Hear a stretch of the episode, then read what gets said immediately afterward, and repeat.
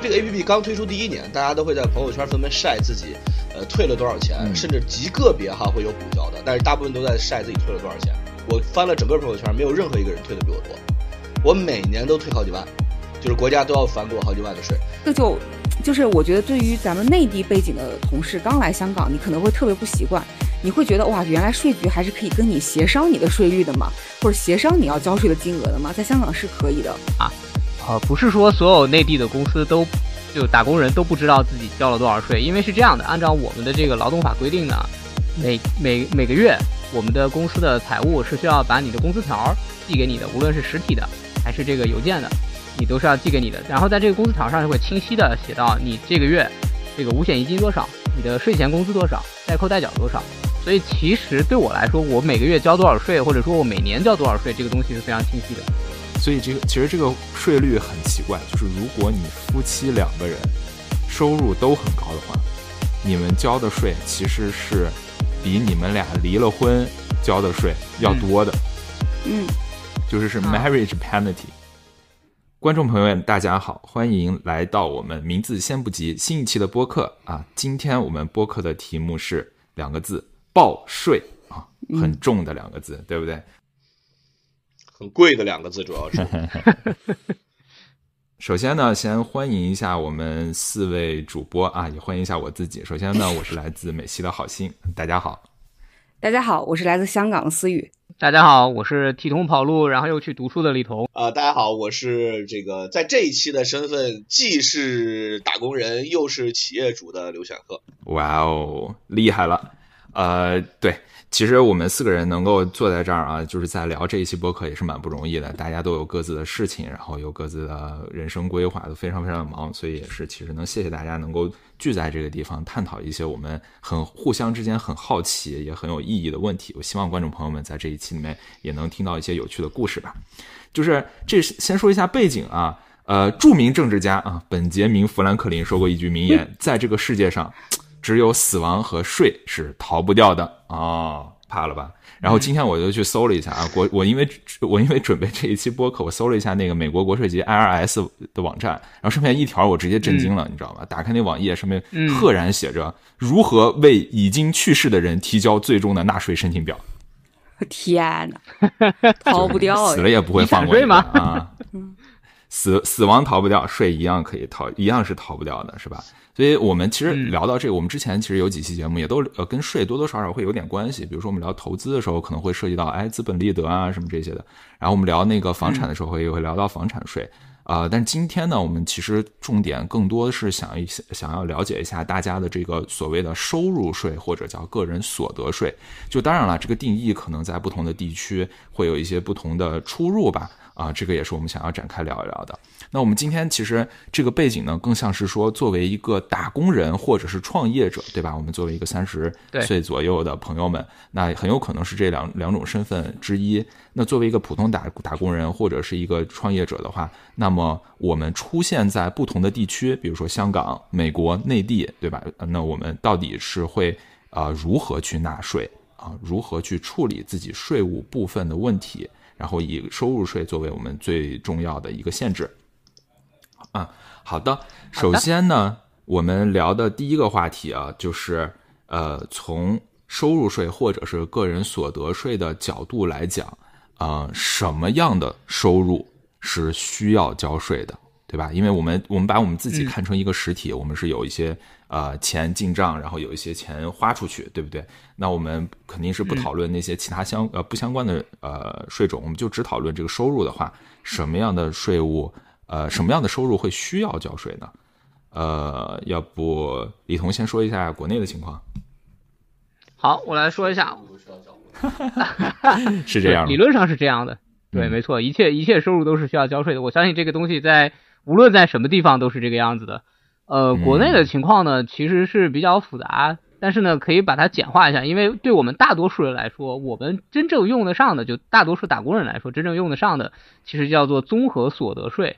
这个综合所得税呢，包括四个部分，但这四个部分呢，大部分人只用会用到其中一个，就是工资薪金所得。嗯嗯，这个就是基本上构成你的收收入的所有的这个主体了。为什么一定要强调综合所得税呢？因为这个涉及到后面我们要讨论的一个话题，就是我们怎么样才能合理的去规划自己的税收，怎么样才能去给自己进行一些税收优惠。所以这个是必须加起来一块儿说的，因为这个东西你是一整年算算出来之后，它有一个百分之三到百分之四十五的税率，然后还要多退少补。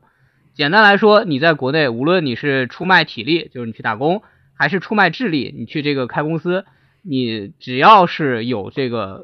工资所得，你都要交这个综合所得税。嗯，好，我明白了。然后那其实基本上来讲就是工资收入。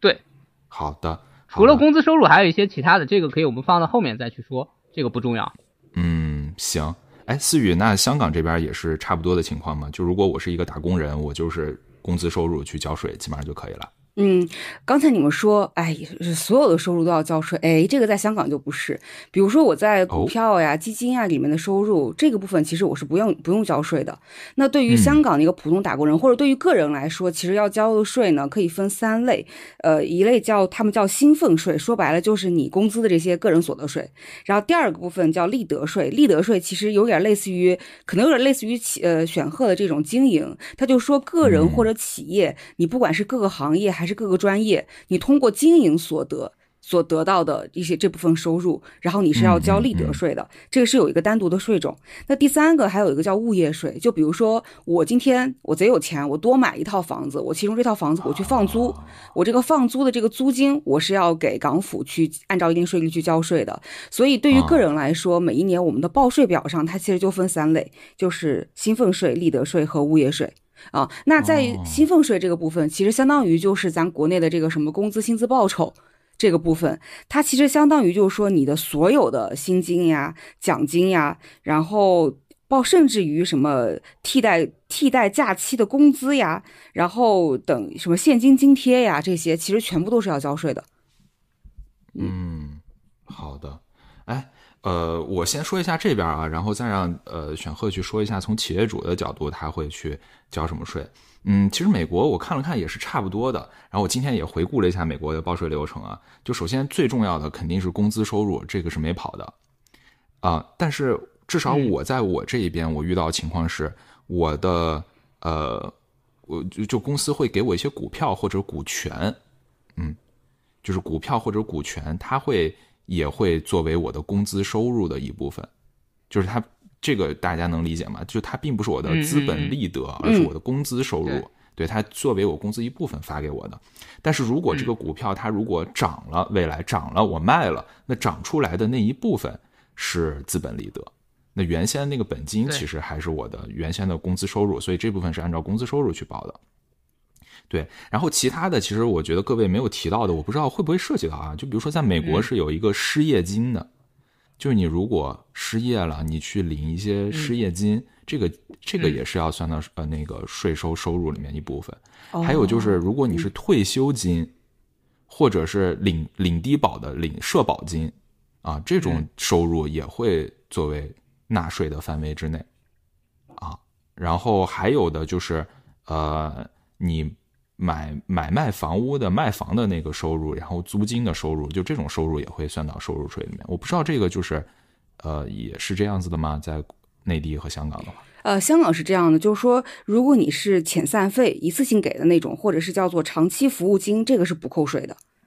嗯，但跟你有点类似的，对，跟你有点类似的是说，假设说我，比如说有些公司会给一些福利，比如说我员工来了以后，我给你包住宿，或者给你提提供一个居住的场所，那这部分提供居住场所的这个租值，它会有一个计算方法，那这部分租值它是要呃计算到你要应扣的呃应缴税的那个税额里面去的，嗯，就当你收入的一部分，对，当你收入的一部分来来做，哦，嗯，我不知道国内呢。呃，内地情况是这样的，就你说的这个也有，这个就是我刚刚说的这个个税的第三类叫分类所得，分类所得就只有四种，它是采用固定税率的，它跟那个个人综合所得不一样，个人综合所得是百分之三到百分之四十五嘛，然后分类所得固定税率百分之二十，然后这这其中一个就比如说股息股呃利息和股息所得，这个是要交百分之二十的税，财产所得就包括像刚刚思雨说的那个租房子呀，或者你出租你的车呀，也是百分之二十。财产转让所得，比如说你卖房子呀，或者卖掉股权呀，也是百分之二十。还有一个叫偶然所得，比如说中彩票，彩票的这个好像我记得就不是百分之二十了，我记得好像是百分之五十吧，这个个人所就是这个偶然所得税，对，嗯，就你它是也含在你的个个税里面的，但是对，但是要单单独澄清说它是按次计算的，它不是按年给你算的，就你只要产生这样一次交易或者产生这样一次利得，你就要交一次税，它不是统筹到你整年的这个税收里面的。OK，好，来，玄鹤，作为我们其中唯一一个企业主同学啊，来，资本家，呃，老板，您是怎么交税的？呃，我刚才说过啊，就是我目前其实交税的情况比较复杂。是首先我给大家介绍一下情况。首先我有呃一家我公司，这家公司并不是我个人独资，我在里边占绝大多数股份。然后在这种情况下呢，同时这个公司对我实现自雇佣。呃，我是这个公司的员工，这也就是为什么我有一个所谓的打工人身份。但是这个打工人身份之所以存在的原因呢，是因为方便我去交社保，呃，方便我去在这个公司中有一个这样的一个呃名义上的身份。那所以呢，我每个月首先会理论上收到公司一笔工资，事实上这个工资我也不会自己左手发给右手了，就是理论上会收到自己一份工资。这但是这个工资我是以所谓的最低工资标准给自己发的。嗯，那在这种情况下而言，我就基本上。理论上来说，虽然需要理论上说需要交一个所谓的你们常规意义上薪酬的那个个人所得税，嗯，但这个个人所得税对于我而言就基本上就跟没有一样了，甚至甚至搞不好都不到起征点。嗯，那这是一部分的情况。第二部分情况呢，肯定就是我呃我会有外面大量的讲课的工作，嗯，这种讲课的工作大多数是比较临时的。所谓的比较临时，就是所谓刚刚李彤说到的那种里边综合呃，应该是叫综合所得中的某种情况，就是我们就叫简单的说，我跟比如说我跟学校来去呃交流的时候，他们就会把它归结为劳务、劳务、劳动、劳务报酬所得、劳务报酬，对，劳务报酬的税非常重，就是。呃，按照当年咱们那会儿啊，其实咱们那会儿，咱们在大学期间不是有时候出去来带辩论队啊什么的，接那些企业的活嘛，其实都应该算劳务报酬。是那会儿咱们是八百以上百分之二十，就是如果你一次劳务报酬是八百元，那就不用交税。比如说，如果你是一千六百元，就是一千六减八百，然后剩下的八百里边扣百分之二十。所以它是有一个所谓的八百免征额，八百免征额以上百分之二十。可是问题来了，就是现在这个玩意儿啊，就是。坦率的说，你让我八百块钱出去讲次课，我也不怎么讲了。那在这种情况下来讲，那可能我基本上的客观上单次的劳务都应该会是在八百以上。嗯。而一旦进入到八百以上这个区域，百分之二十的这个税率就非常的肉疼了。对。原因是什么呢？原因是就是我刚才说我八百以上讲次课不怎么讲了，你们都笑，你们肯定觉得我现在呀行价高了。其实主要的原因是因为学校的结算方式，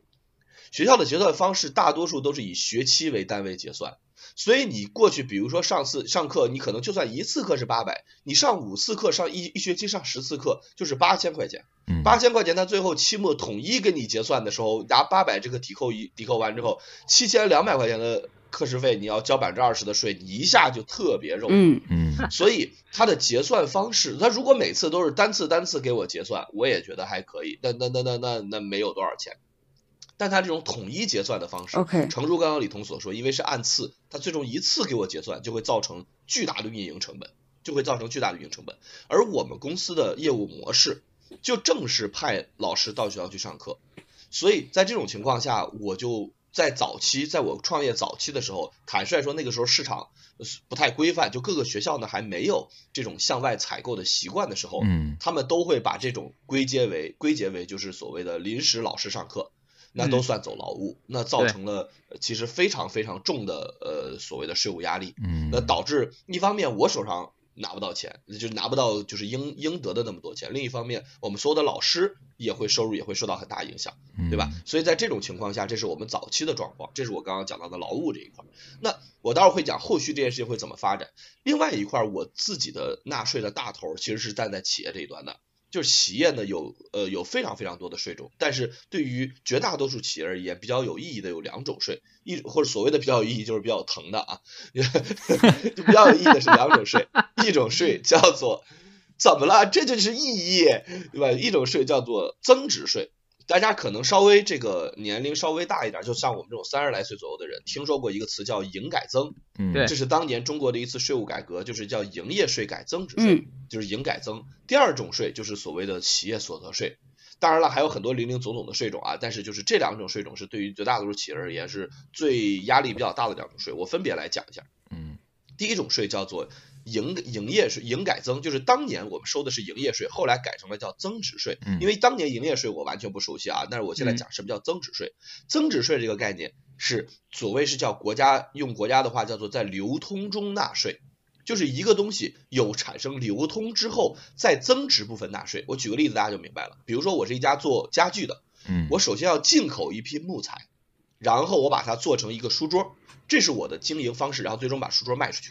而我进口木材的时候，这个木材的进口的成本，比如说是一万块钱，OK，这个时候我需要给上游的木材供应商打一万块钱，他会给我开一张一万块钱的发票。嗯。而我给下游的用户，比如说今天好心找我买这个书桌，买了一万五千块钱，那这个时候我把这个书桌卖给他，他我好心会找我要一张一万五千块钱的发票。嗯。于是，在这个过程中，我这个木材在我手中产生了五千块钱的增值。嗯。OK，我只需要对这五千块钱进行纳税，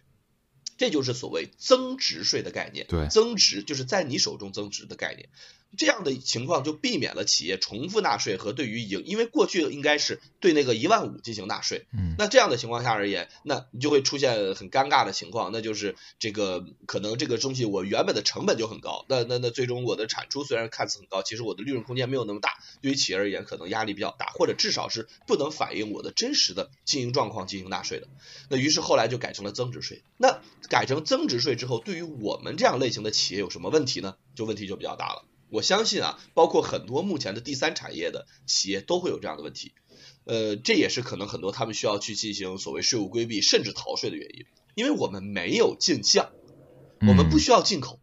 所有的工业产品，我需要买铁矿石也好啊，买这个厂就是厂房也好，总之他们有很多的进就是进口上游，他们有很多所谓的上游原料供给。但是对于我们这种，你说我们的老师，我们找谁进口？找他妈妈嘛？他的妈妈也不能给我开个税、开个发票，说我今天生出了个好心，对吧？他也不好给我估值啊，对吧？这种情况下而言，我们没有进项，所以事实上来讲，增值税到我们这里而言，我们没有办法进行抵扣。嗯所谓的抵扣的意思就是拿上游那一万块钱，因为对于税务机关而言，我怎么证明你上下游之间的增值只有五千块钱呢？嗯是你要把上游的那个进项的一万块钱的发票给到我，嗯对我，然后呢，我再从我的财务系统上能够看到你开出了一张一万五的发票，OK，两项抵扣，我知道我挣五千块钱的税。可是对于我们这种公司而言，我们只有开出去的发票，没有开进来的发票。嗯就是没有人在给我们开发票。在这种情况下，我们就其实上来讲，税务压力就会非常大，因为几乎对于我们而言，百分百的营收就是百分百的，就是所谓开出去的发票都需要交税。嗯理论上来讲都需要交税，因为没有进项。所以这也就是为什么坦率说，我认为，呃，这个营业营改增，我觉得是符合了上一个时代就是工业化生产的需要的。嗯因为在工业化生产之中是非常明确的，这是合理的，有一个这样的工工业生产流程。但是呢，坦率说，中国进入新的发展阶段，大多数的产业都是第三产业。你看，包括大家立刻能想到的这个，比如说这个注册了公司做网络直播 MCN 公司，你说它哪有什么上游？互联网也是然后呢，包括对互联网也是，大家都想想游戏行业嗯等等，这些都是。当然，当然，这里边很多还是可以做一些这个这个所谓的抵扣啊，比如说你可以把你的人员工资啊，你可以把你的这个租房啊，呃包括你日常的这种其就是比如说，如果你有这种呃事务性开销，都可以记进去。但是客观上来说，从严格的呃增值税上来讲，它是没有抵扣的。嗯但是没有抵扣，它剩下的所有的，比如说啊，我现在呃呃出去吃饭，那我可能会开发票，这个发票的这个钱是可以抵扣到公司里面的，嗯呃，所以我每到年末的时候就会就就就就会就会到集中的去开一批发票，但是这些东西本质上来讲是公司经营成本，嗯而并不是嗯所谓增值部分的呃服务增值，所以其实是客观上来说，我依然需要为它的增值百分之百纳税，这是关于增值的部分。那增值税的税率一般是多少呢？呃，如果这个就取决于你个人，也就就取决于你自己的这个企业是属于什么类型的企业。在企业分类方面有什么所谓的一般纳税人啊、小微啊什么的，大家可能听到的叫小微，小微企业就是呃，可能大家一般会误以为我们这种公司是小微，哎，你们就是错了。我们这种公司一般，我第一年的时候非常恬不知耻的给自己申了个一般纳税人，就是我没有把自己当小微，就是嗯 但事实上来讲，呃，这件事情带给我唯一的好处就是我多纳了好多年的税，因为小微企业一般一般纳税人的税。你们乐什么？一般纳税人的税率是大概百分之六到百分之八的票面税率。对，就是这种情况下，我给别人开出来的发票，那可能我要纳百分之六到百分之八的税。那当我转到了小微，我是在疫情期间发现我真是疯了，我才叫一般纳税人，然后我就转成了小微。这件事情没有给我带来任何的损失，那我的票面税率就从百分之六到百分之八降到了百分之四到百分之三。那在这种状态下，哎，我就一下就会省百分之二到百分之三的税，然后再加上疫情几年之后，国家确实在增值税上，大家经常听到哈，这个给企业的税务优惠。都是优惠在增值税方面的都是优惠在增值税方面的。小微企业的减免到这两年的时候，我们是百分之一的税率，嗯，这个税率就非常非常低了，嗯，所以增值税客观上来说，对于企业而言是一笔税率，但是客观上来讲，它不是比较重的税率。那它当然相比起那些零零总总的那些比较重哈，但是它是属于那真正重的税率是什么呢？那来了，就是企业所得，嗯。企业所得这个概念，就是对于企业而言真正重。大家听到那些逃税，逃的都是这个税，逃的都是这个税。大家比如说那种什么所谓的开好几个公司，然后所谓的阴阳合同，什么所有的这些东西，都不是为了规避营业税，都都不是，sorry，对不起，都不是规避刚才我说那个呃增值税，都是为了规避企业所得税，因为所得税非常重，所得税大概原则上来讲应该是要征百分之二十五，而且这个百分之二十五是从你的。这个就没有什么抵扣不抵扣的了。当然，你还依然可以抵扣的意思就是说，OK，我我我我待会儿再讲抵扣的问题，就是从你的营业所得，它的看的方式是你，比如说你企业在中国银行有一个对公账户，那你对公账户今年进项是一百万，那你这个一百万就需要交税，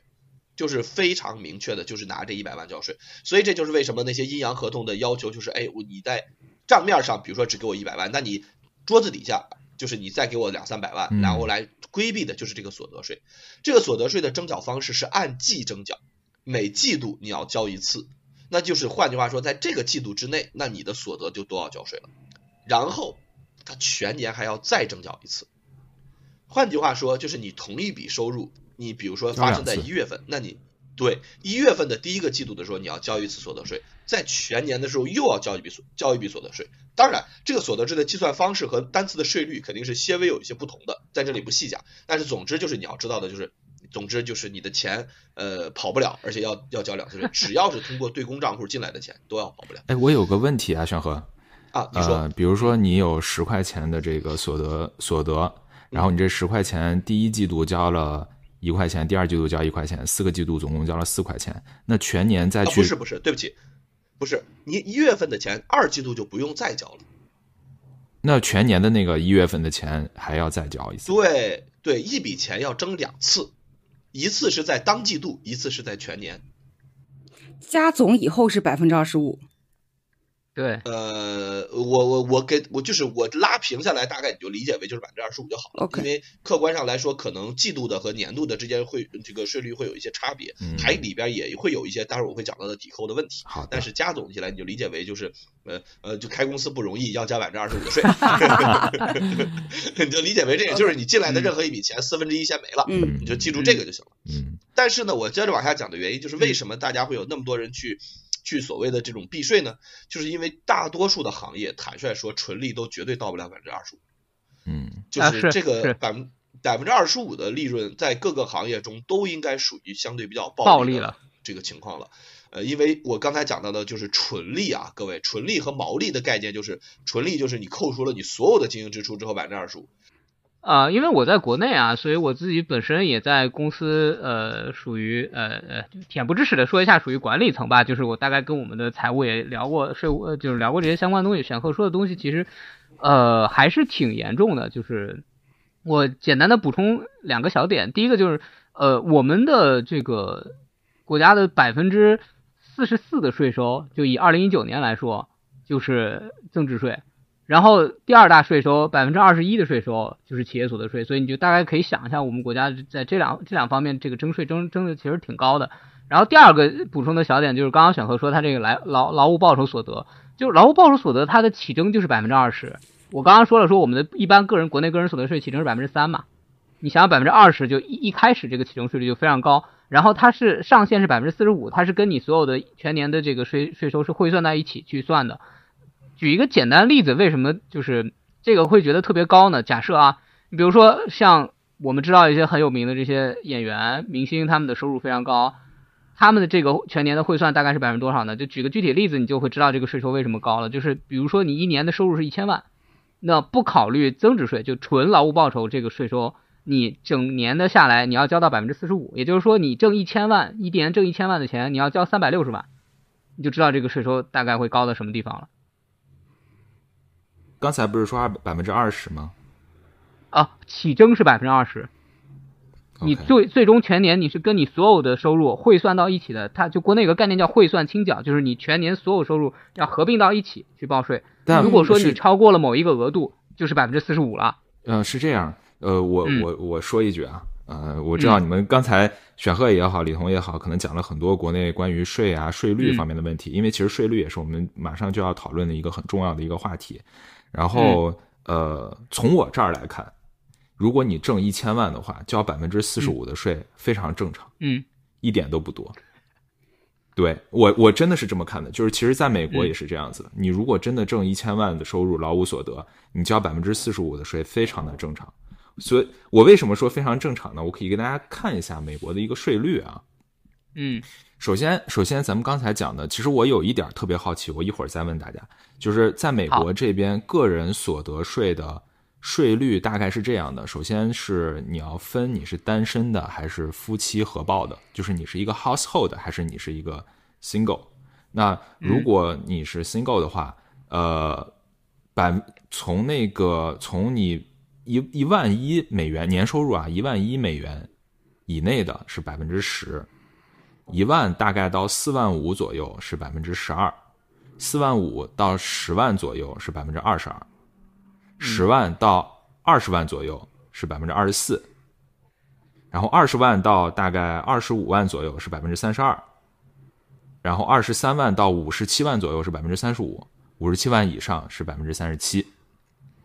就是大概个人是这样子的，所以你可以认为这个税率就是从一万到六十万美元之间，它有一个阶梯的税率。那你就是前一万块钱是按百分之十，然后一万到四万的这个这个范围内是百分之十二，这样等等等等，然后最高的税率能够到百分之三十七，它是个阶梯税率。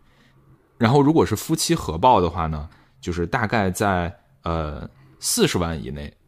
都是我们刚才说的那个额度的一倍，对吧？就比如说单身是一万以内百分之十，夫妻合报就是两万以内百分之十。但是如果你超过了呃四十万这个范围的话，就就就这个税率，夫妻的税率就会更高，所以就是，呃，比如说夫妻，就如果是单身的话，五十七万是交百分之三十七的税嘛，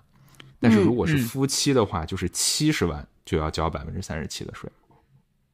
所以这个其实这个税率很奇怪，就是如果你夫妻两个人收入都很高的话，你们交的税其实是比你们俩离了婚交的税要多的，嗯。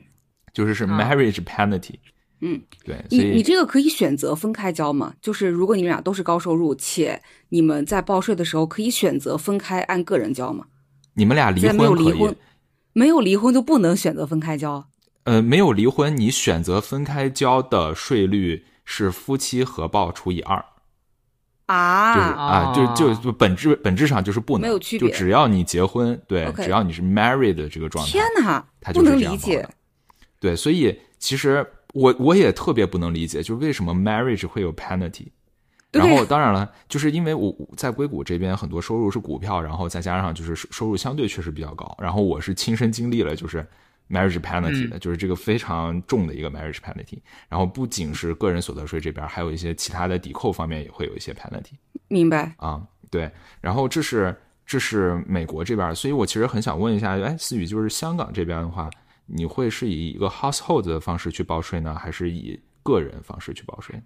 哎呀，刚才听你们讲了这么一大堆，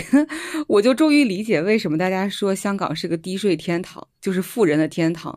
因为和你们比起来，我们的这这个不管是阶梯税率也好，呃，还是就是报税的这个制度也好。其实相对来说，应该都是更灵活的。首先，我先说，就是首先，香港的这边的报税呢是有两种方式，这两种方式你是可以在税局的网站上自己去计算，它会有一个这个相当于是计算器，你可以自己计算。你计算完了之后，你可以按照更低的那个方式去报。就是你哪种方式交税少，你就用哪哪种方式来报。这两种方式是什么呢？第一种方式呢，它是一种以累进税率制的。这样一种报税方式，那它要交税的这个额度呢，相当于是你的所有的收入减掉一些扣除项，再减掉一些免税额。那扣除项和免税额，等下我们后面再讲。那就是你的收入减去了扣除项，减去了免税额，剩下那部分应报的那部分的收入，按照一个阶梯。好，对应报这部分的这个收入，在香港这边叫做应课税入息实额。那这个应课税入息实额是什么样的阶梯呢？百分之二到百分之十七，也就是说，最高的税率其实就只有百分之十七，最低到百分之二，它没有一个离额外的起征点。那应报税的这部分收入，呃，首先的就前五万块钱，你只用交百分之二的税，然后五万到后面的，另外后面的这个其后的五万块钱是百分之六，然后再其后的五万是百分之十，再其后的五万是百分之十四，然后剩下来的部分是百分之十七。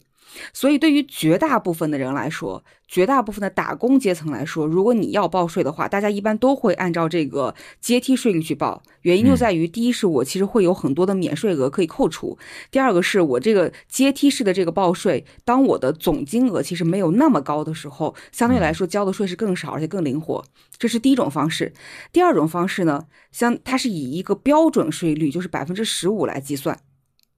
呃，他就这怎么算呢？相当于就是说，你入息的总数就是你的收入总收入减去扣除的一些总额。请注意，这里就没有免税额总额了，就只有扣除的总额。那你减去这些扣除总额之后，按照剩下来的部分就乘以百分之十五，直接计算一个数。所以这种交税方式非常适合，呃，我自己开玩笑说，在我们这儿这种高薪收入的，就是投行的单身男女们。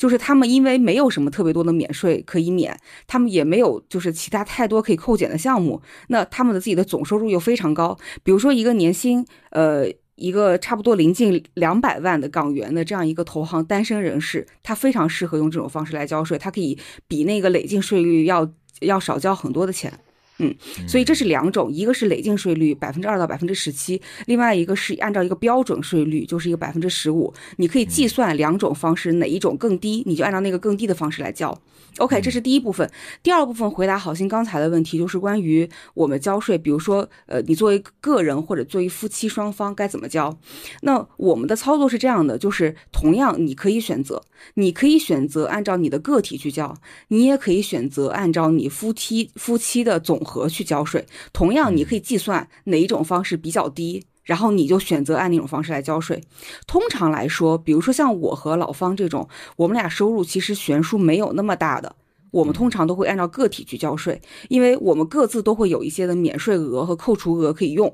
那我们就按照这个阶梯税率去交税，相对来说能够交的税更少。但如果说，其实我们大概自己做了一个计算，假设说我们俩的收入可能是五倍、十倍之差，嗯。嗯，就是我们俩的收入会非常悬殊，那这样的话，夫妻合在一起，他去报税可能会享受更好的一个一个税率，呃，相当于是说我，比如说我作为收入较低的那一方，我可以摊薄掉他的很多成本。但是你刚才说的，就是对于美国这种，就是夫妻双方在一起交税，反而有一个更高的税率，这点我觉得非常难以想象。在香港这边是，总结来说就是怎么低交税，怎么大家就怎么交。嗯嗯。是美国，美国这边其实有点像说，夫妻如果都有收入的话，嗯，要么就跟分开报是一样，要么就比分开报更高，嗯，对，所以某种程度上，它其实变相的在鼓励你，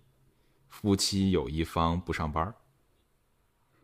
对，夫妻有一方不上班太神奇了，养孩子，其实有有点这个意思，所以其实本质上来讲，美国确实是有很多。呃，夫妻双方有一方不上班的，所以我觉得讨论税其实是有除了税本身啊，今天咱们讨论了很多数字啊、税率啊，其实数除了税本身，我觉得税衍生出来的那些政策也好、价值观也好，我觉得确确实是里面很有意思的部分。嗯，对。而且我我刚才说的那个百分之三十七的税率，对吧？但其实这百分之三十七只是联邦税，还没有加州税。哦，对。美国的每一个州的州税都是不一样的。OK，嗯，比如说西雅图所在的华盛顿州就是零州税，对于个人所得税啊，零州税。嗯，但是加州个人所得税的这个州税的啊，差不多那个额度就是那个百分比吧，最高就是跟百分之三十七以最高一档的，大概就是百分之相百分之九到百分之十二，我记得不是特别清楚了，就非常高。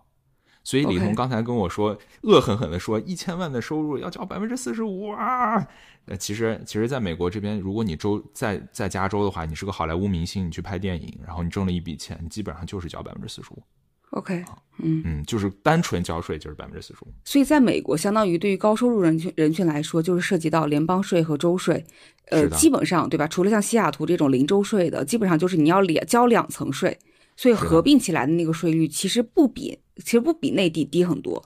是的，是的，没错。甚至呃，美国这个州税都很有意思。其实州税是越是那种大家愿意去的州，OK，它的州税越高。明白。它有点像卖门票，知道吧？就是卖演唱会，越是大家喜欢看的演唱会，演唱会门票会越贵，肯定是这样子的。所以像加州啊，特别是呃那个纽约，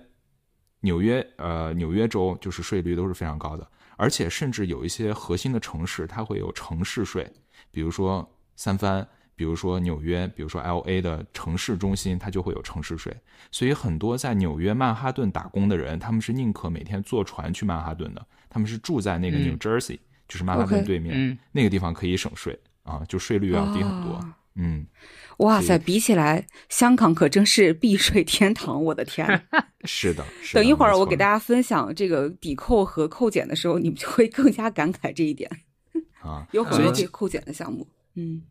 这个看 NBA 的同学都都知道嘛，就是 NBA 的这个各个球队不都是在各个州嘛？然后不同的球队里有一个其中一个很奇怪的吸引力之一，就是来我们这儿税低啊。然后你看，比如说金州勇士队，就是我们就看库里动不动，比如说签个年薪五千万的合同，听起来非常非常多，但是各种税一扣，经纪人一分，最后发现他每每年才能拿一千万，就是大多数百分之四十的，就是百分之八十的钱，恨不得都被都被其他人分走了，就是被其他税分走。但是比如说像犹他州，犹他爵士，嗯，爵士好像那边的税就很低，然后包括刚刚说到的一些有些州的没有州税嘛，所以就是他们可能在同样是签。顶薪合同，但是在不同的球队能拿到的顶薪的数字其实是不一样的。确实，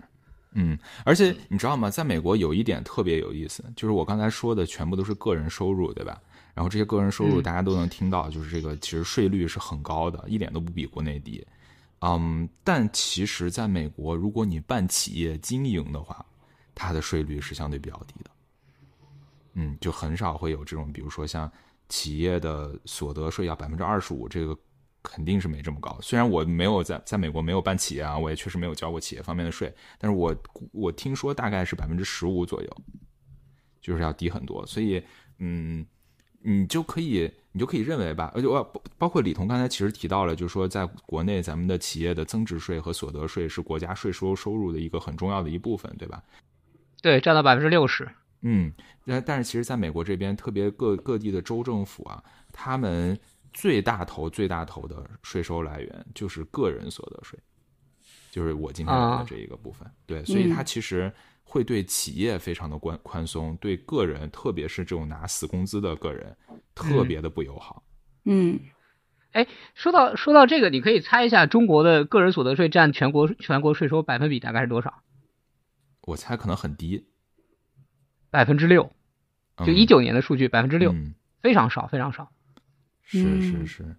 哎，这个我可以分享一下香港的。我正好那有一天看了一下香港的财政收入的组成，呃，香港是它的财政收入的大头，就是来自于呃一个是利得税、薪俸税、印花税，以及它的卖地的收入和它的港府的投资收益。那它的这个占比呢，如果是看二零二二到二零二三年度的话，呃，利得税大概占百分之二十八，然后薪俸税是占百分之十二点八。呃，印花税占到百分之十一点二，然后卖地收入占到百分之十一点二，以及投资收益占百分之十五。那其实正常来说，就是如果平均到过去的很多年份，它的利得税就是相当于我刚才提到的，不管是企业还是个人的经营的那部分收入所交的税，大概就是百分之二三十。然后薪俸税相当于就是我们普通打工人交的工资这部分的个人所得税，占到百分之十到百分之十六。那波动比较大的其实是印花税和地价收入，因为印花税涉及。及到你的呃不动产买卖呀，你的证券的买卖呀，然后它可能八到百分之四十二就是印花税都有，它特别大的波幅。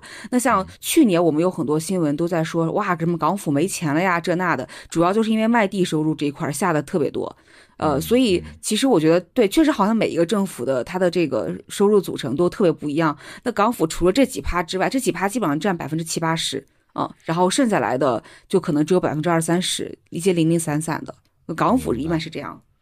哎，那个李彤啊，好奇问一下，就是在咱们国内去报税也好，计计算这个税的时候也好，是以个人为单位还是以家庭为单位？然后分别是什么样的税率呢？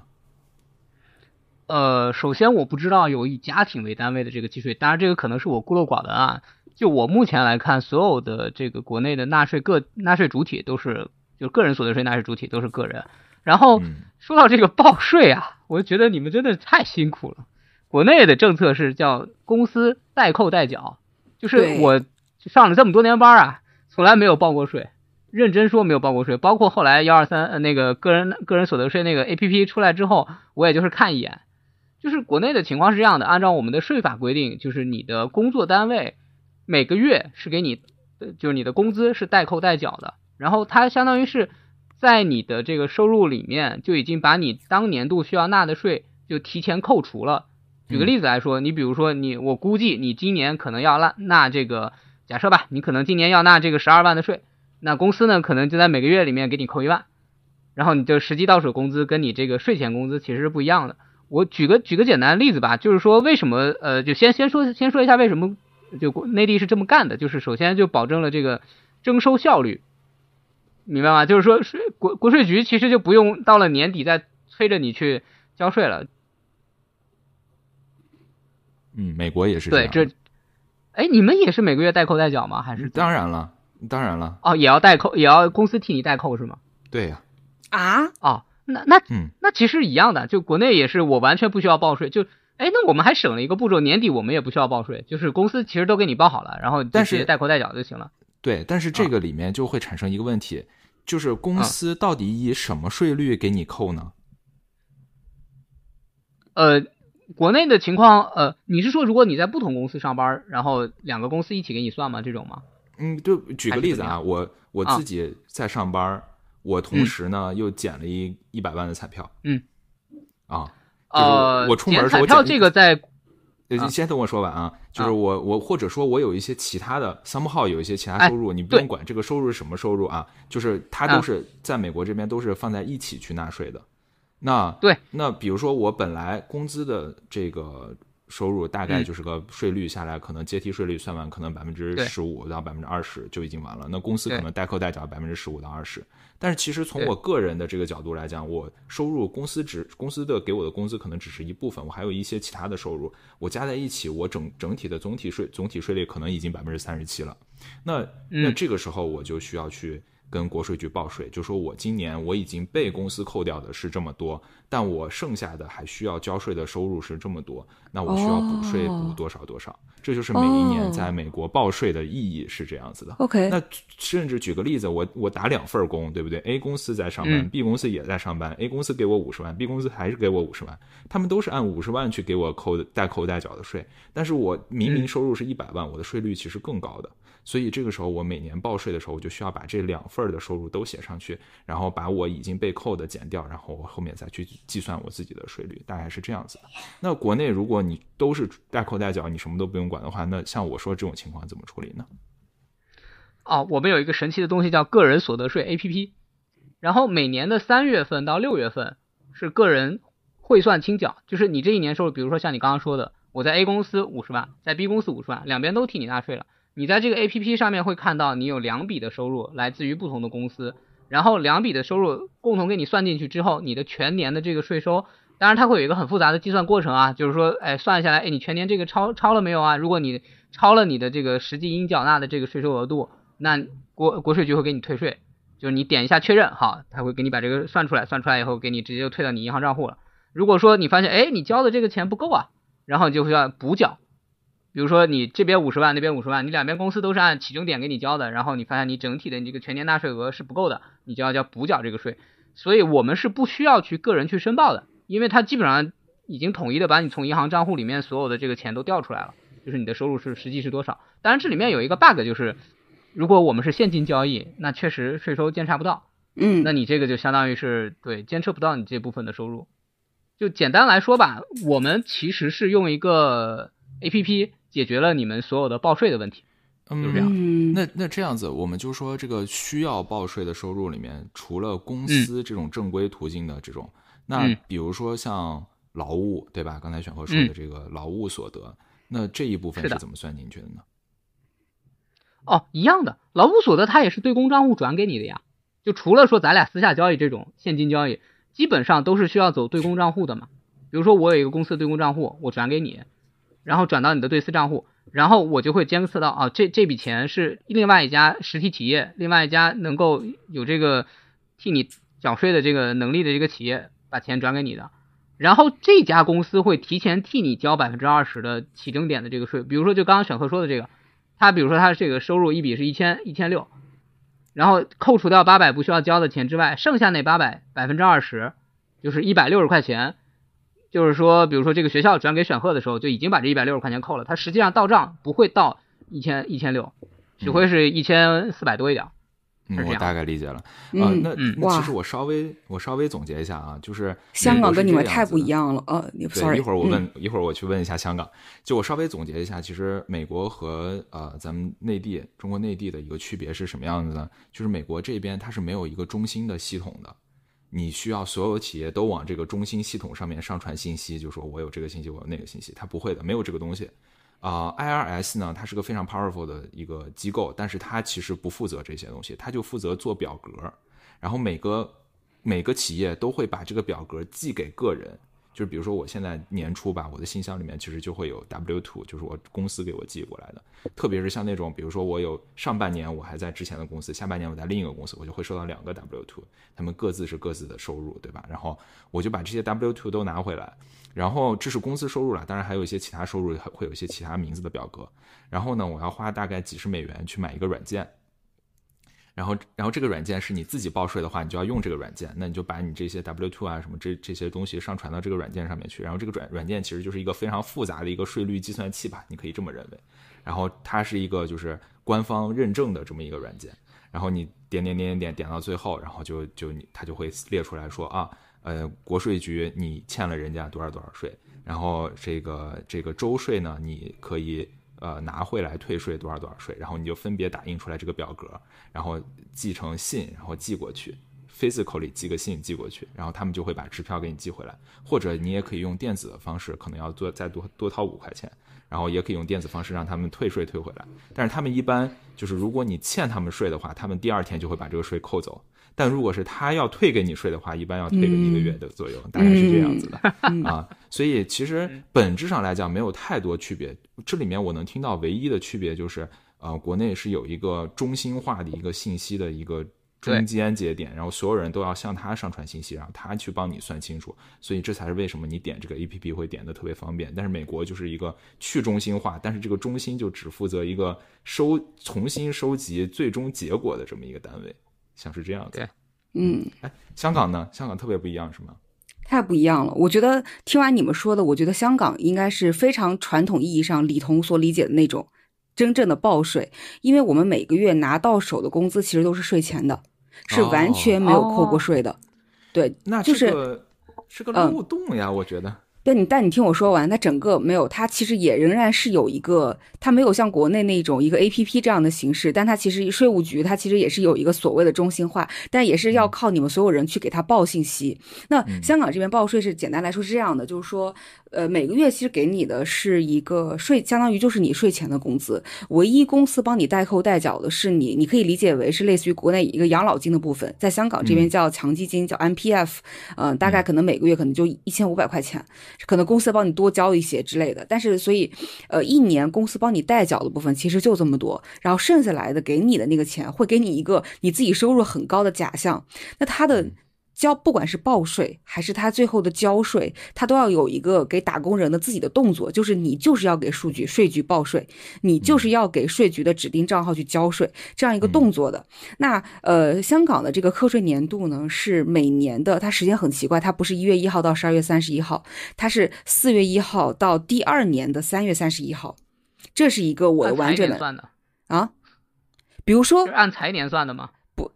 不是不是，就是它这个报税周期就是四月份到第二年的三月三十一号，然后税局呢一般会在五月份的呃前几个工作天就给大家寄一封真的是纸质版的信，而且那个信因为它是绿色的信封，所以在香港人这边都喜欢叫它绿色炸弹。那这个信就是告诉你说，同志们你要报税了，这个然后你收到这个信以后，需要在一个月的时间内把你报的这个税。就是寄回给税局，但是他现在开始推出了一个网上的一个报税系统，就是纸质版的信还是会给你，你会看一下，然后你也可以选择在他的税务局的网网站上，呃，香港这边叫做税务易，然后在税务易网站上去给他做报税，嗯，所以这是你一个报税的过程。然后每一年交税是什么时候呢？你报税的时候大概就是在五六月份就会完成报税了。那你报完税以后，到你第二年的一月份。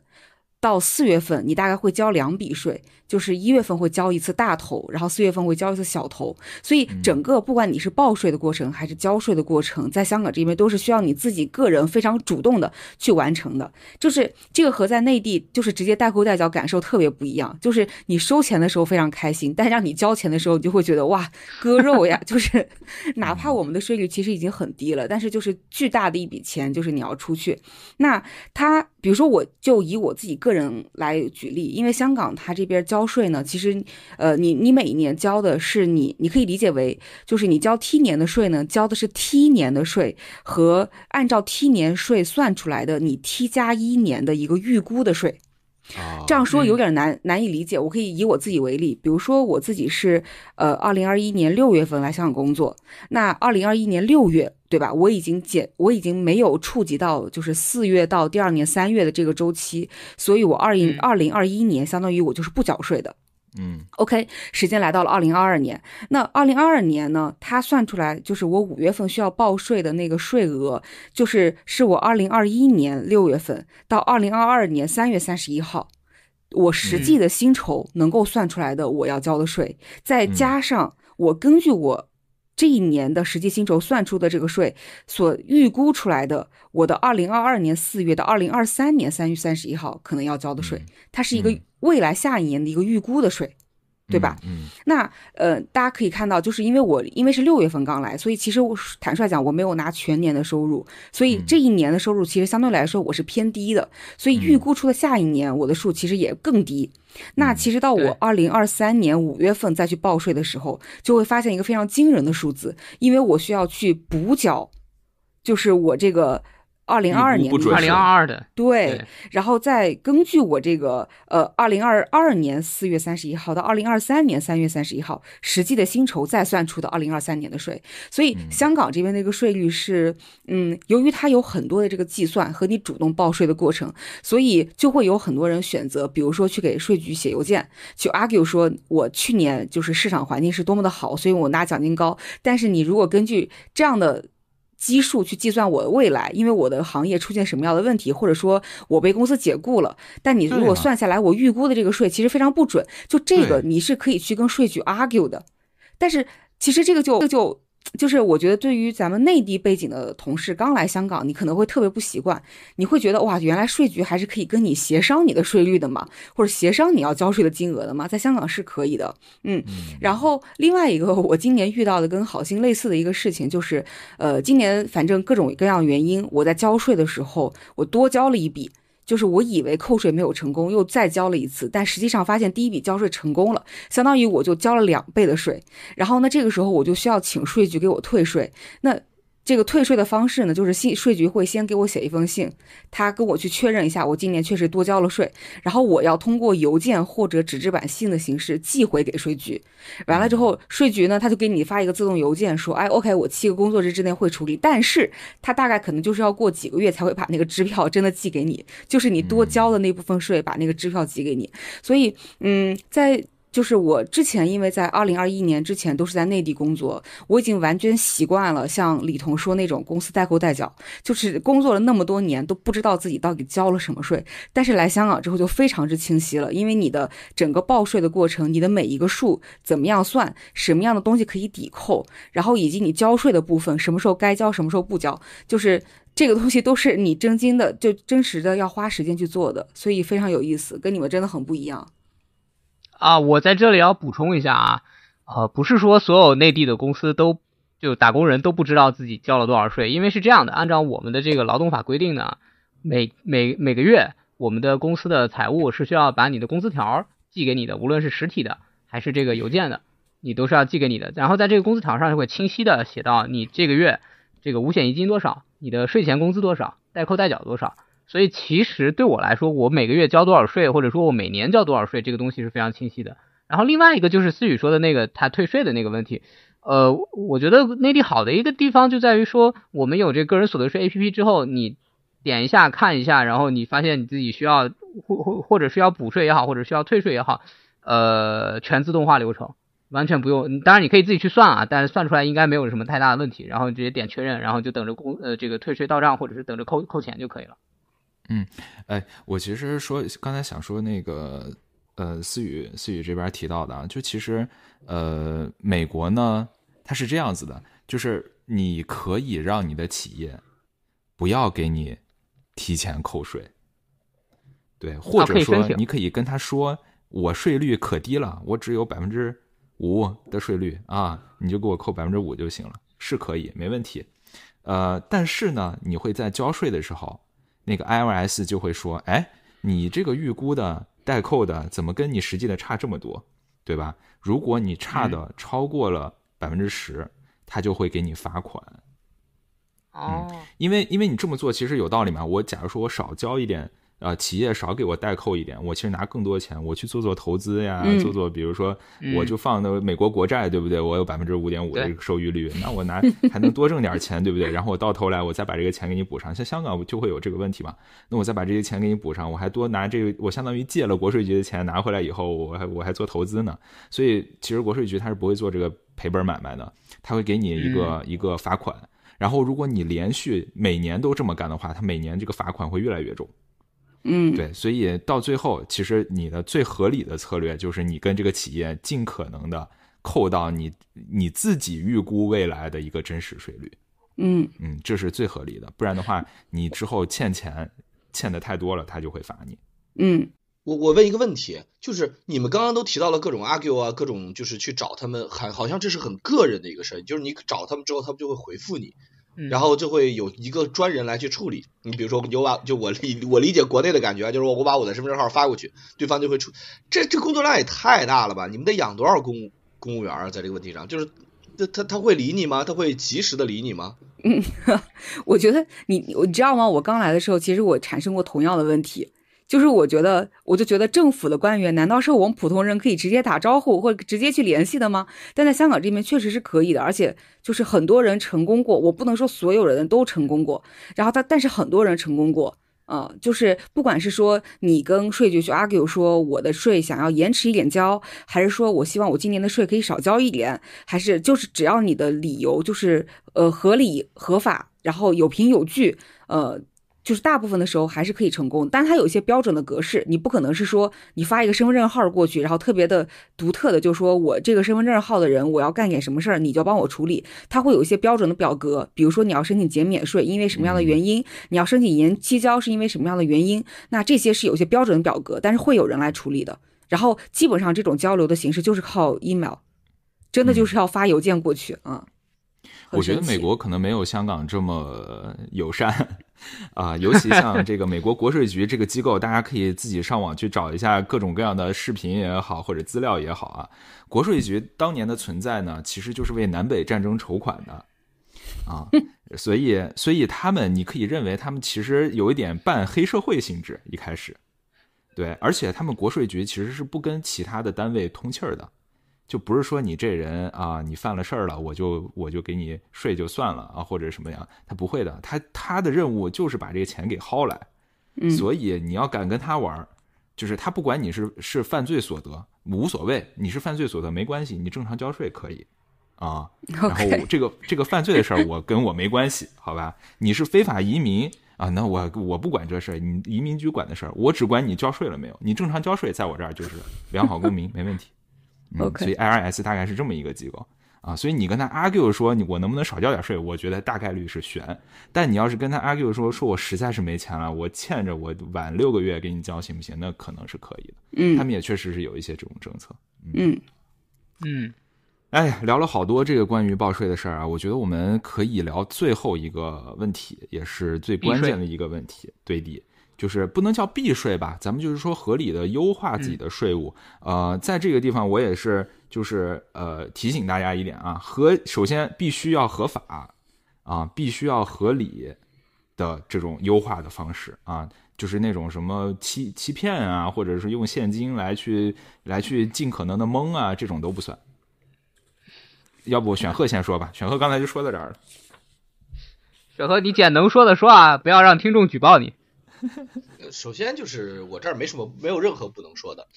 嗯，我先讲个人层面吧。个人层面，刚刚大家讲到的，其中就是很重要的，就是综合税。因为我觉得大多数我们的听众应该还是在国内，大家比较熟悉的都是那个 A P P。呃，我应该属于就是至少我这个 A P P 刚推出第一年，大家都会在朋友圈纷纷晒自己呃退了多少钱，甚至极个别哈会有补交的，但是大部分都在晒自己退了多少钱。我翻了整个朋友圈，没有任何一个人退的比我多。我每年都退好几万，就是国家都要返给我好几万的税。原因呢也非常简单，就是因为我刚刚说到的，我的这种劳务报酬所得性，对收入的复杂性是大多数人没有的。可能如果你身边有编剧、作家，他们的报稿酬啊什么的可能比较重的情况下，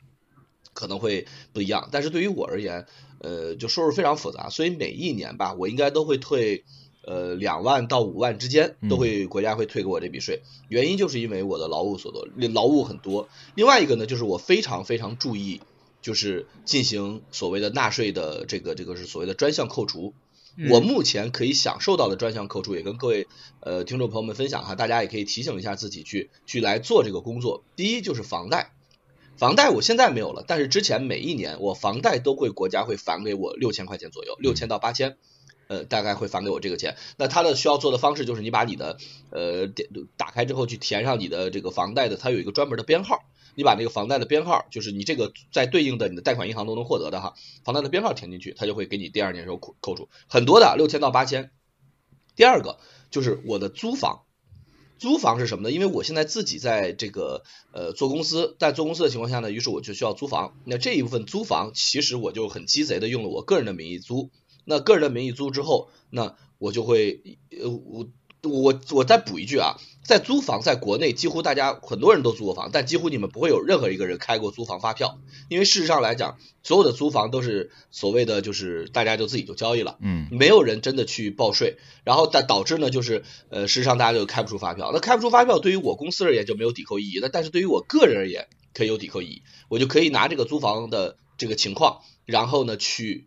报到这里面，当然他有可能给我抵扣，也有可能不给我抵扣。但是呢，反正总之我报进去，那这个有可能有抵扣。第三个就是我现在有小孩儿，养育子女，三岁以内养育子女是可以有抵扣的，这是第三个。第四个就是父母，父母所谓的赡养老人，父母一方如果年龄到了六十岁以上，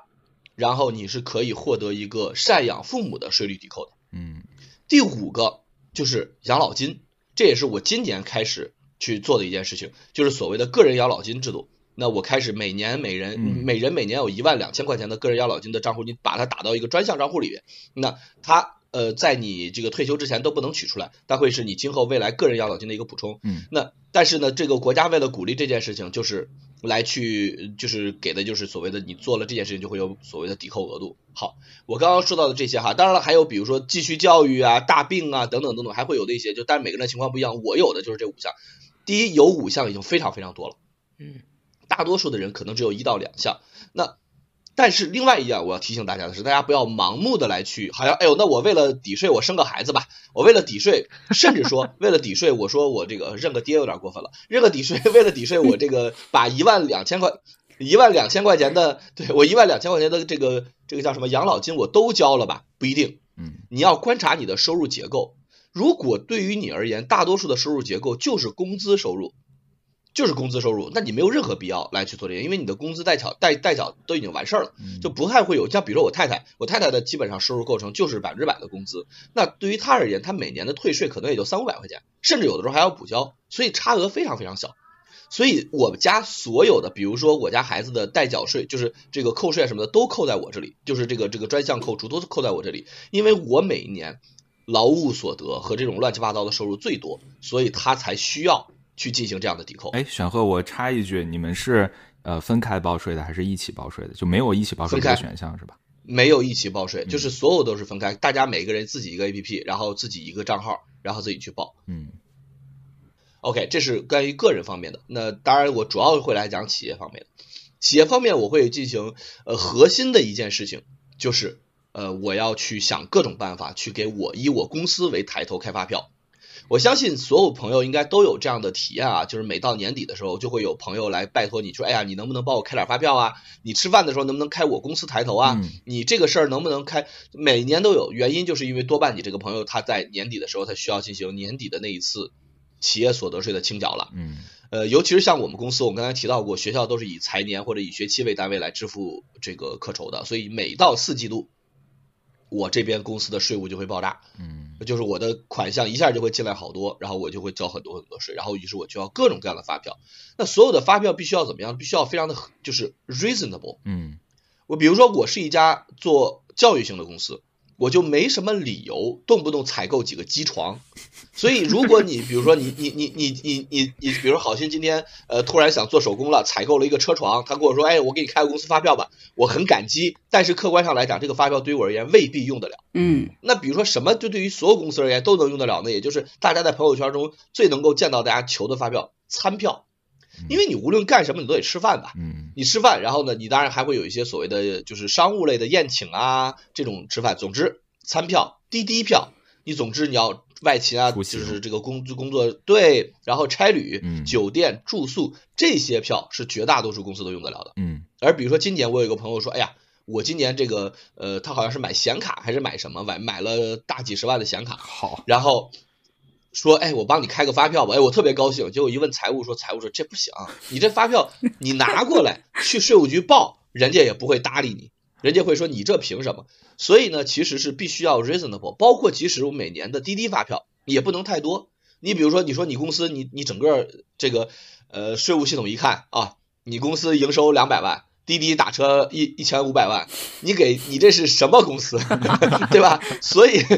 客观上来说，就是你所有的这些东西都要合理的情况下，你要尽可能多的开发票，开各种各样的发票来去怎么样呢？来，大家如果还记得我们刚才讲到的那里，营业税和所得税哈，其实抵扣不了营业税，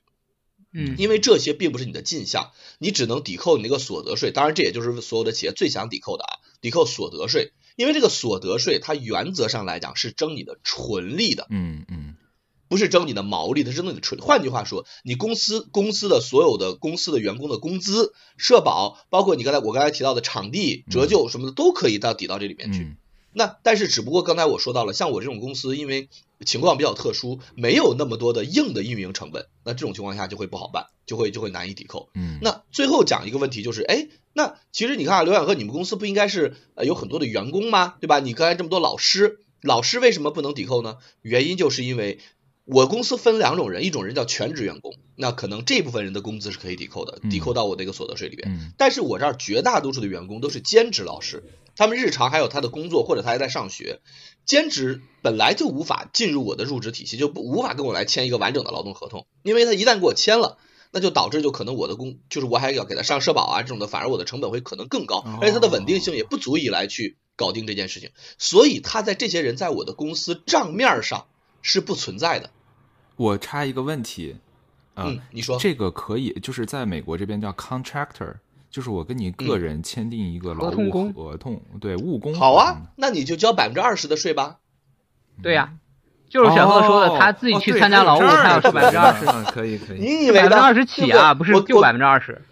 我跟各位讲，你们就是肯定规则都可以。我就当然这种业务形式，国家能不懂吗？肯定肯定他知道。OK，那没问题。你只要你当然可以建立这个规则，你就可以跟你的所有老师签劳务合同。嗯。当然可以。于是你就需要交，就对于这些人而言，就要交百分之二十的税了。那那怎么处理呢？这呃，我我我先讲完哈，怎么处理呢？于是他们就在我的纸面上不存在的情况下，我用微信转账的形式每个月给他们发钱，嗯，就是所谓李彤刚才说的现金交易，这件事情就是完全不交税的。嗯，可是事实上来讲，我又要交税啊，于是怎么办呢？我给他们在现金交易的情况下，我进行在我的微信端进行企个企业代缴，嗯，我会给他发一个税后收入。那没有办法，因为但是这个税后收入对于他个人而言是省税的，因为我可能只会给他发一个呃经营税的那个收入，比如说我可能给他扣百分之六、百百分之八，因为这是我增值税的部分的我必须要交的税，但是所得税的部分就百分之二十那个部分他就省掉了，他就不用再交百分之二十的这个部分了。所以呢，哎，最终呢我会给他直接用微信的支付方式给到他。对，那以及呢我会跟所有的学校尽可能的不要让他们给我走劳务。事实上来讲，我们现在开一百多所学校。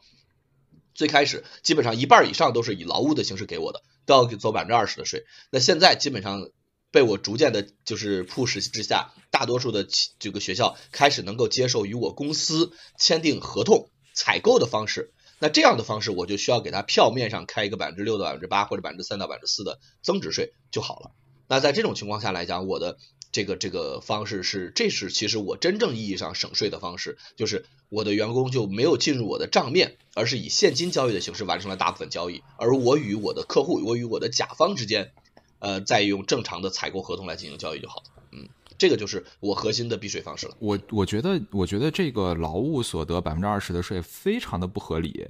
就是这个是有很大问题的，因为其实有时候这个所谓能签劳务合同的人。嗯，很多都是相对低收入的人，或者是就是所谓的自自由职业者，他们的收入也是不稳定的。那所以其实对于这些人，你征百分之二十税就是太过分，太过分了。那我我我其实在美国是这样子，在美国是不会分你是劳务所得还是工资所得，就是这个对于他来讲是没有任何区别的，他只看你今年所得了多少。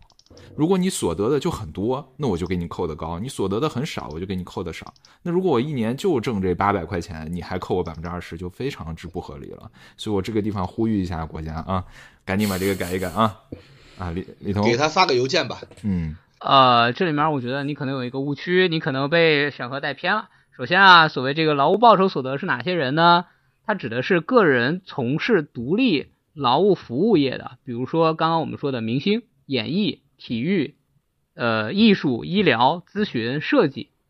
呃，它不是你想的那个所谓的低收入群体，不是你想的那个那个那个东西。呃，第二，停一下，这个地方我就打断一下啊，这里面明显不对的就是，他劳务所得的确可以涵盖非常广泛的人群，有的人可能劳务所得很多，对吧？比如说正手，有的人可能劳务所得很低，比如说兼职的学生。如果大家都用一个税率去征的话，那就非常不合理；或者最低税率就百分之二十的话，可能就非常不合理。比如说学生他在三万之内，他就其实可以不用缴税。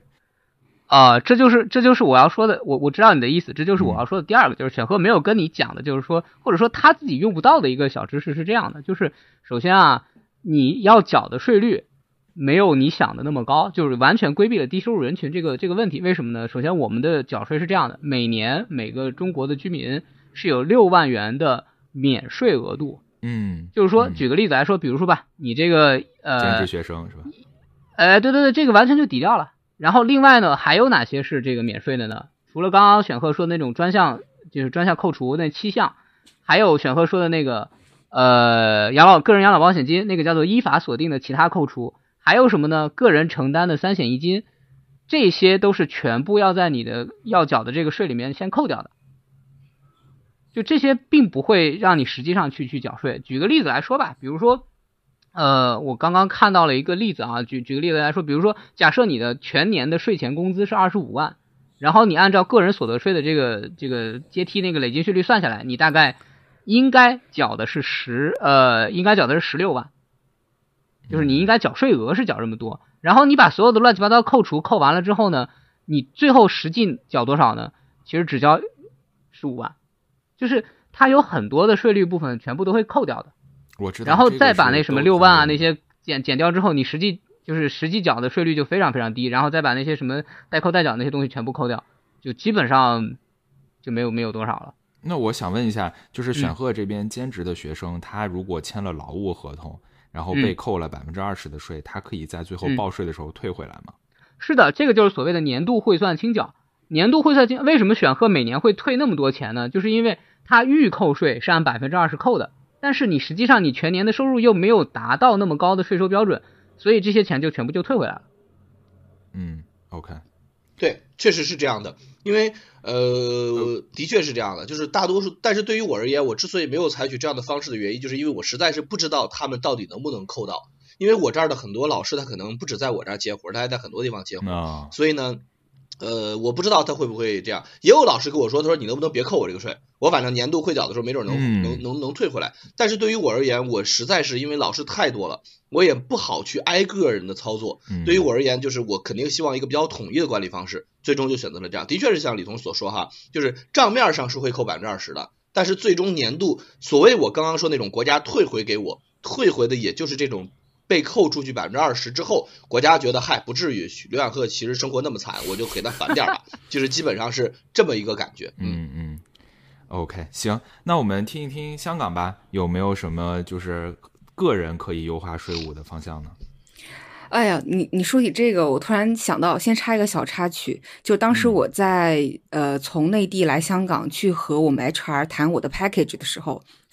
然后呢，因为我需要跟他回顾我在内地的一个整个薪资结构。当时在内地的时候，其实我们有很多都靠买发票而获得了一些报销性质的福利。那其实这些仍然是属于你的 package 的一个部分，但是它会以一种，比如说什么图书费啊，呃，教育费啊，甚甚甚甚至于什么呃洗衣费啊这样这类的形式，就是每一笔可能三五千块钱，然后打到你的账上，但你需要靠买发票来做。那这个部分相当于其实对你来说是省税的一个方式，但是这一点在香港就完全理解不了。所以当时我跟 HR 在聊这个的时候，然后我就跟他讲，我说内地的这些部分是 tax free，然后我们那个 HR 奶奶。就是看着我，就像看傻子一样，就怎么可能？因为在香港，就是正常来说，你的所有这些收入，它就是应该计入到你的纳税的计算里面去的，而不存在说什么所谓 tax free 或者不 free 的那个部分，因为它都是应该计算的。那在香港，其实呃，就是所谓的思雨，我稍微打断一下，因为这个段子，我我刚来 Google 的时候，Google 其实给给我提供了一个短时间的临时住房。然后当时他发了这个邮件，说要给大家提供这个住房，我就很开心嘛。然后有免费的大概半个月的房子可以住，但是他说这个这个税呢，你们可能要自己交。然后我当时真的纳闷了很久，我说这个免费住房我还要税自己，我到底怎么交呢？很奇怪，我交给谁呢？就是我就我就去问这个 HR，我也是把这个 HR 问的一脸懵逼，他也完全没理解我说啥，我也没理解他说啥。但其实后来我理解了，就是说这个。住这半个月的房子，他会把它的价值放在我的工资表上，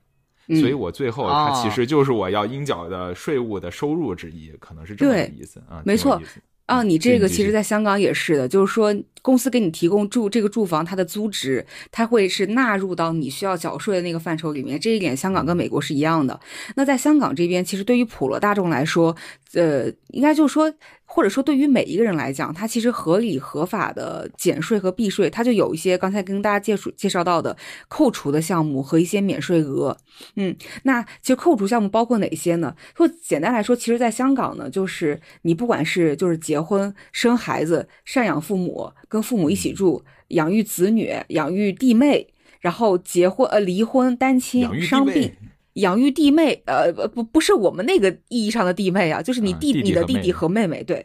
然后离婚的、单亲的、伤病的、买房的、进修的、做慈善的，都可以减免税额，而且执行度非常高。那我就大概大家带带大家过一遍，有一个简单的感受。比如说我们的扣除项目部分，其实这个非常能够明显看到港府在呃支持和鼓励你们做哪些事情，其中包括了个人进修，就是你自己的学习，比如说我们的 CFA 就是可以去去做抵扣的，但是你。如果是说什么，我找一个什么私教过来给我教个人教广东话、教英语，那这个是不能抵扣的，因为他一定得是港府所指明的一些教育提供者，比如说一些大学呀、呃学院呀、协会呀，然后包括一些什么呃建筑师什么注册管理局呀、呃巴拉巴拉什么管理委员会呀，他这样一些指明的教育提供者，他所提供的这个教育，他是你最高可以每年有十万块钱的这个扣除项目。这是一个，另外一个就是关于慈善捐款，呃，这个是我觉得非常神奇，在内地应该也没有。那它这部分也是港府所指明的一些慈善机构，我曾经看过那个慈善机构名单。不是大家想象中的，可能就是红十字会或者那么几个机构，它那个名单非常非常长，包括了很多涉及到老人啊、小孩啊、教育啊、宗教啊团体这种，呃非常长的一个名单。那只要在这个名单内的，你就可以去做一定抵扣，或者是说有一些特别的，比如说政府作为慈善用途的款项，比如说就是四川地震的赈灾，呃这样的一些款项也是可以作为慈善抵扣的。那这个抵扣额最多是不能够超过你应该缴税收入的百分之三十五。五，它但它已经是一个相当高的一个比例了，就是你。你多多捐，你就可以多扣，嗯，然后剩下来三有三个呢，我理解都是港府在鼓励大家去给自己去规划养老，比如说它有一个呃，这个我们叫做强基金的自愿性供款和强基金的一个退休计划的强制性供款，那这两个说白了，一个就是呃公司必须给你交的，就是我刚才提到的，我虽然每个月收到税前工资，但是唯一抵扣的，就唯一公司帮我代扣的项目，就是一个强制性供款，每个月一千五百块钱，然后一年。的话就一万八，然后还有一个，你除了这个公司这个部分，你还有一些自愿性的，你愿意交更多的，那这个部分是按照每年有六万块钱的一个上限。那这六万块钱呢，是和就是你的自愿交的这个部分的退休计划和一个所谓叫做合资格的年金保费，也是满足一定条件的这样一些保险计划，这两个部分加起来合计最高每年扣除六万块钱。相当于就是港府会建议你去，呃，或者说我们会鼓励你去通过这样的方式去给自己规划养老，然后能够去做做一些抵扣。但坦率讲呢，关于这个合资格年金保费，呃，因为老方曾经有买过一次这样的产品，然后我们就对底层稍微做了一下研究。坦率讲，其实这个，呃。不管是这种年金保费，还是后面我等下提到的一个消费型的这种保险，虽然说它是有保险的性质或者年金的性质，但其实你算出来它的 IRR 其实非常的低，就是比起那种没有参与到这样的项目里面的那些项目来说，就是保险来说，其实相对来说是没有那么合算的。那所以不就不太知道这个是不是因为这些大型保险公司搞定了港府，所以就会有一些批量的能够合资格的那个内容可以放进来。OK，然后还有就是这个住宅住宅的租金抵扣，比如说像我跟老方在租房子的时候，我们的每年租金就是可以按照上限十万块钱去做这个税前的扣减，还有就是我贷款的利息也是上限十万块钱，然后刚才提到的这种十万，对，只有十万，嗯，哦，对。然后这个，而且这个十万是我和我的配偶，就是我跟老方加起来一共十万块钱，就是我俩还，即便是我俩分开报税，总额也不能够超过这个钱。啊，这个也是需要合同去做支持的。然后还有就是我刚才提到的消费型的这种医疗保险，每每年是八千。然后以及就是长者住宿的照顾开支，就是你去呃照顾你自己的家里的老人，然后比如说他去在福利院，他去能够去接受一些什么呃政府的这个这个呃，我看一下啊。对他就是在政府的一个指定的一些福利院去接受住宿的照顾，那这些部分因为你去给福利院出钱，你去支付这个长者的这种照顾开支，所以它可以有些抵扣，上限也是十万块钱。那刚才我说的这些都是叫做扣除项目，就是最初最初跟大家讲的，香港有两种报税方式，一个是阶梯性的，一个是单一税率的，就是你不管不管是哪一种。方式，你这些扣除项目都是可以在你的工资里面先扣除之后，再去去做税务的计算的。但是接下来税前收入去交这些费用呃，税后税呃税后，并且啊税前，然后再去减掉这些抵扣项目，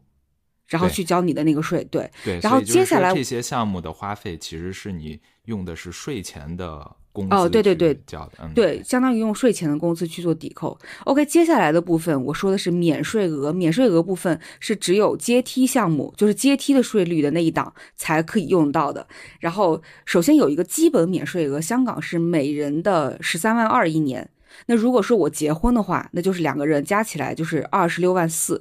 而且特别神奇的是呢，它并不要求你的两口子全部都在香港。比如说，在我二零一八年结婚的时候，方总已经在香港了，但是我人在深圳。但对于他来说，他仍然可以享受这个二十六万四的一个夫妻双方的免税额。呃，因为对他来说，就他已经是一个已婚人士了，所以他不要求你夫妻双方全部都在香港。啊，这是第一个基本免税额，就是单身十三万二，已婚的话就是二十六万四。然后接下来开始，我觉得就可以看到，就是各种可以铺天盖地的各种关于你各种亲戚朋友、各种子女父母都会有。比如说，呃，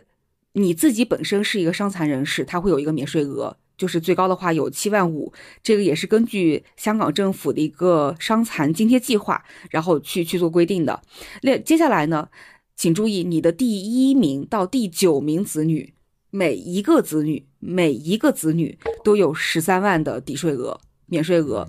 嗯，而且在你的这个子女出生的当年，你还有额外十三万的。那比如说，像对于我来讲，就是我明年要生孩子，那我这生孩子这一年就是有二十六万的一个抵税额、免税额啊。所以一到九名子女，美国三千。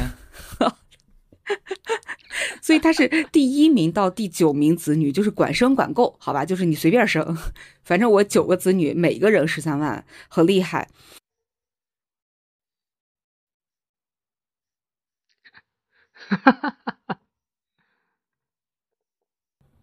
然后接下来还有呃两个我觉得很神奇的，一个是单亲免税额，就是如果在这个。交税的这个年度里面，你因为就是离婚啊，或者丧偶啊，或者是跟配偶分开居住呀，然后但是你还是要去负担子女的费用，那单亲他会有一个免税额的抵扣，然后与此呃也。呃，不不叫相关吧，或者另外一个我觉得很神奇的就是供养兄弟姐妹的一个免税额，就是这个兄弟姐妹包括了未满十八岁的，或者是说十八到二十五岁的全日制学生，或者是说是一个满十八岁的无行为能力人，而且。供养兄弟姐妹的这个免税额，最让我觉得震惊的就是说，它不只是你的亲兄弟姐妹，它还包括了你和配偶的，就是同胞的、异父同母的、同母呃呃同父异母的、同母异父的，然后你们父母的领养的子女的、继父母的子女、养父母的子女和已故配偶的子女，所以就是，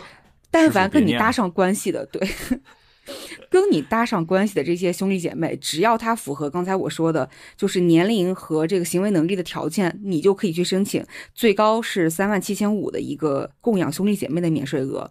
那接下来还有就是供养父母和供养祖父母，同样这个父母和祖父母也不要求是说一定得是你的亲生的父母或者祖父母，他也可以包括就是领养的继父母或者已故配偶的父母，就是。跟你曾经有过关联的这些父母，其实都是囊括在这个其其中的。那对于这样的父母的免税额呢，就是也根据你的父母的年龄来。如果你的父母的年龄是五十五到五十九岁，然后你跟父母如果同住的话是五万块钱，不同住的话是两万五。如果你的父母是六十岁以上的话，同住呢就是十万块钱，非同住的话就是五万块钱。嗯，然后还往下还有一个就是，如果说简单点说，我感觉你这个这个这一段可是真够。最后最后一个，最后一个，最后一个就是伤残受养人的免税额，就是如果你。你的这个配偶或者子女，或者你的配偶子女的父母、祖父母、外祖父母或者兄弟姐妹，那他们只要是也是一个伤残的人士，那每年的话，每一名都有一个最高七万五千块钱的免税额。所以我觉得整体可以看来，我觉得港府的这个免税额的设置还是比较人性化的。所以也是为什么之前我们在新闻里面曾经看到过说啊，在香港什么一百万收入只用交两千块钱的税，呃，虽然有点标题党，但是我只能说就是。这个事情在香港是确实有可能发生的，所以香港这个税制，我觉得对于呃单身狗来说确实不是很友好。但是如果你是拖家带口的，确实你会有很多很多的生活上的这种硬性开支，它整个这个免税的抵扣项还是比较，我觉得还是比较人性化的。嗯嗯，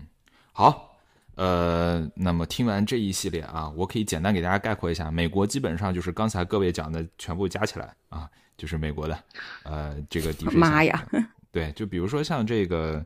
呃，个人养老金，这个就不说了。这个其实在美国是非常重要的，因为他的个人养老金不光是你自己会交，然后只要你交的话，这边公司就是好一点的公司，它都会 match，就是你交多少，公司给你交多少，一人一份儿往你个人养老金里面交啊，个人养老金。对，然后呃。这这里面剩下的我就不多说了吧，类似于像这个抚养人啊、子女啊、终身教育啊，然后这些其实都是有的。然后还有很重要的就是慈善捐款。我们每年，我跟我太太每年到了这个年底的时候，十二月多的时候，我们就会去捐一波衣服。就捐捐给美国一个慈善组织叫 Goodwill，然后他就会给我们一个类似的发票吧，receipt，但其实并不是一个任何任何就是成建制的发票。然后这个这个捐衣服呢，每年可以抵大概最多是一千吧，我听说啊，一到两千。哇，捐衣服也可以。是捐衣服、捐鞋子、捐什么都可以，包括你去给就是这个慈善组织捐钱也可以。我甚至给，比如说有一次那个二零二零年的时候，我给这个武汉。呃，就是跟当时因为肺炎嘛，然后医疗啊各方面，就是呃中呃就是中山大学这边通过一个组织去给武汉去捐，就这这些都可以，包括我每年都会给中国海外基金会的儿就是那个儿童基金会去捐钱，这些全部都是可以的，甚至给学校捐钱也是可以的。比如说我是 CMU 毕业的，我就给 CMU 捐钱也 OK。对，就是其实捐献是里面很重要的一部分。嗯，然后剩下的我就是特别详细的我可能就不说了，我说几个段子吧。嗯。就是在美国呢，其实是没有在以前啊，其实是没有一个国家医保这个概念的。就是医保，要么就是你公司给你买，要么就是你自己买啊，就纯纯纯只有商业保险。所以我不知道大家听新闻那个 Obama Care，Obama Care，大家听说过吧？嗯，就那那个法律其实是非常非常艰难才通过的。嗯，对，它通过了以后，它的直接的效果就是在我们的工资的那个单上面就会有一个叫做 Medicare 的这一项。就是强制你必须要交这个税，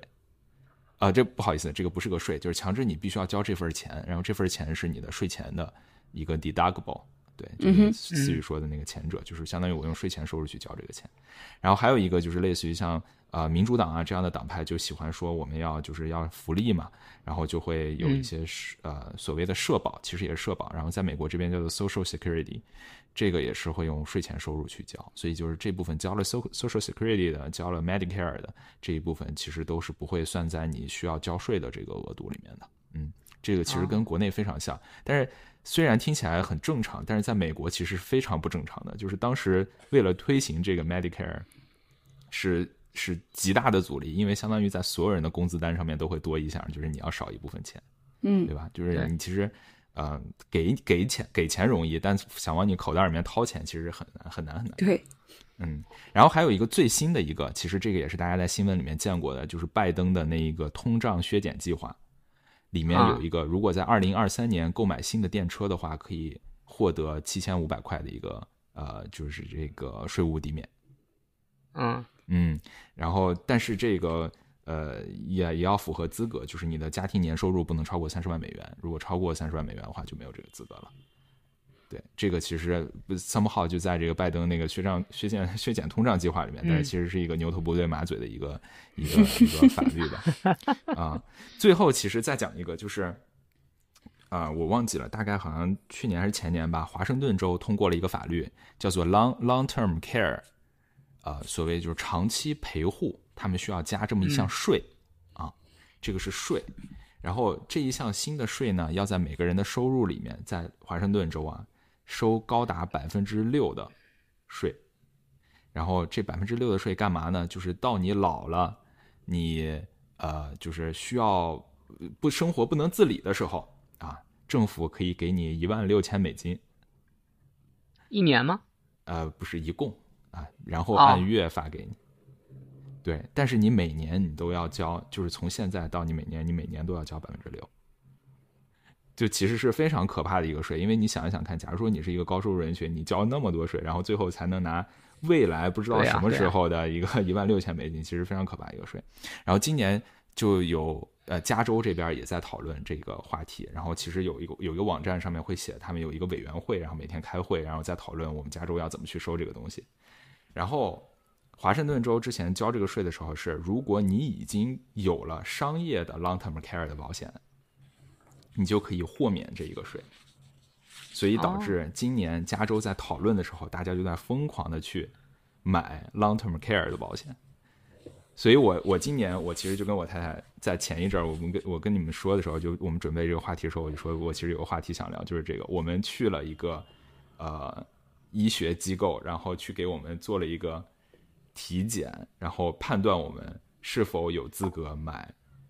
呃，这个卧床不起的保险。保险。然后当时的测试包括了你是否能够从椅子上站起来行走三米再回来，包括了你是否能够记住十个单词，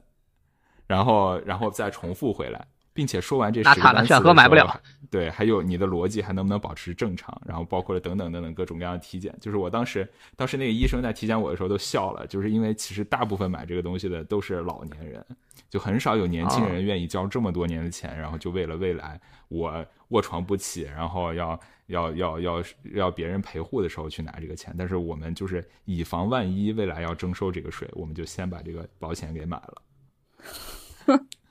就会有这种操作，挺好，挺好。对，所以，嗯，所以其实税呢，真的是一个呃，说起来简单，但实际非常非常复杂的一个话题。就是每个人嘛，我们都说就是死亡逃脱不了，税其实也逃脱不了。但是交税嘛，我们其实从个人来讲啊，从我口袋里面拿拿钱，好像是好像是觉得很不情愿的一个事儿。但是如果这个社会没有了税，呃，这我们真的能还能挣到我们？以为我们能挣到那么多钱吗？可能并不会，是不是？所以，我们其实交出去的那一份，可能就本来是这这个良好的社会秩序它应得的那一部分东西。嗯，但是无论如何吧，就是我觉得，呃，有资格交税总是比没资格交税要强得多的，对吧？你交税越多呢，其实还是你收入越多嘛。啊，所以就是今天其实这期节目呢，就跟大家聊了啊，有就聊了企业方面，聊了这个个人呃所得税方面的，聊了就是嗯。内地、香港，然后美国各种各样的报税的奇怪的方式，然后有很多硬核的知识啊，但是呢，呃，我们其实不能作为真正的税务专家去给大家任何的建议，所以今天大家就是听个乐儿啊，听个故事，听个分享就可以了，千万不要按照我们说的去做。如果真的要去做的话，还是建议去咨询一下专业人士，这才这才是最重要的。嗯，但是香港还是可以来，因为我们的税是真的低。是的，香港确实税低。我去跟思雨聊的时候，我当时都下巴我都惊掉了。对，所以其实甚至很多时候，你可以想象，嗯，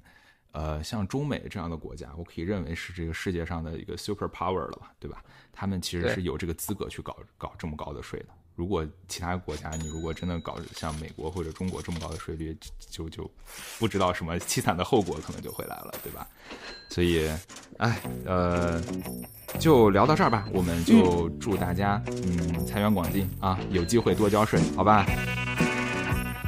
嗯，好的，拜拜，谢谢大家，拜拜，拜拜，谢谢大家，拜拜。